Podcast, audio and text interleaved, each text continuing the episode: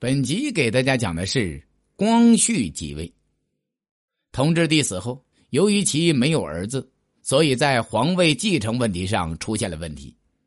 国不可一日无君，到底谁来继承大位呢？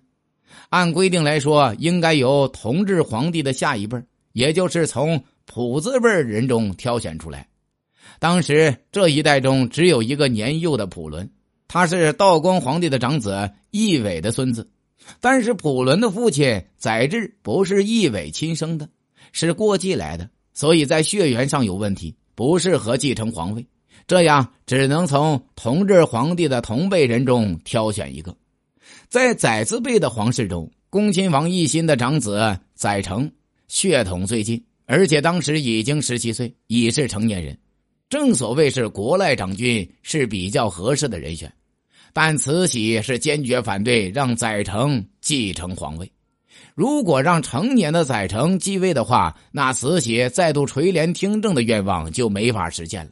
最后，两宫皇太后在养心殿宣布，醇亲王奕轩之子载湉继承文宗显皇帝位子，入承大统为四皇帝。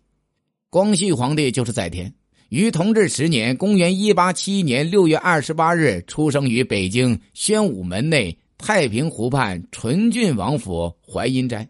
他父亲是道光皇帝的第七子奕轩。咸丰当了皇帝后，奕轩奉旨娶了懿贵妃的妹妹次亲王贤。懿贵妃就是慈禧。在咸丰帝死后，慈禧发动辛酉政变取得成功，奕轩在其中立下了是汗马功劳。其在密云半壁殿将当时八大臣之首的肃顺抓获，从此以后就一直很受慈禧赏识，被封为都统、御前大臣、领侍卫内大臣等职务。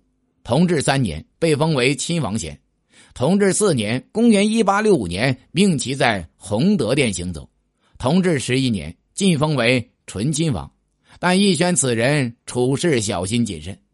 关于光绪。继承皇位还有一个传说：同治十年（公元187年）六月二十八日的夜里，慈禧太后的妹妹那拉氏就要临产了。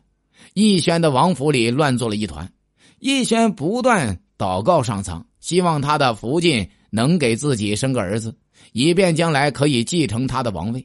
这时，一旁点燃的蜡烛突然爆出一缕黑烟，烟雾散尽后，烛火又渐渐大了起来。突然，火苗又再次爆裂开来，分散成无数个小火点四散飘落。这时，王府里传出好消息，说夫人生了，是个男孩。逸轩这才松了一口气，但对刚才的景象还是觉得心里不对劲儿。后来，逸轩就找了两个算命先生，将生儿子时蜡烛的事情说了。其中一个算命的说：“小王爷一生多磨难。”另一个说：“小王爷将来是要做皇帝的。”奕轩不信，奕轩想，现在的同治帝与自己的儿子是同辈的，自己的儿子怎么可能继承皇位呢？总之，这是不可能的，就花钱将那两个算命的打发了。